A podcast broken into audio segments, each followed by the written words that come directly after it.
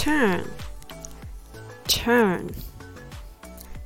To turn means to go around or change direction. Like turn to the left or turn to the right. You can turn around and go back to where you came from. To turn something into something else means to change it from one thing into another.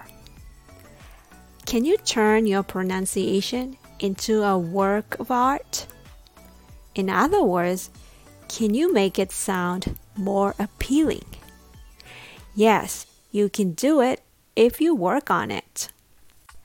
Turn is made up with three sound parts, a T sound, an R sound, and an sound. T, er, n, t, er, n. Turn, turn. You can turn any opportunity into a practice session for English pronunciation. Thanks for listening.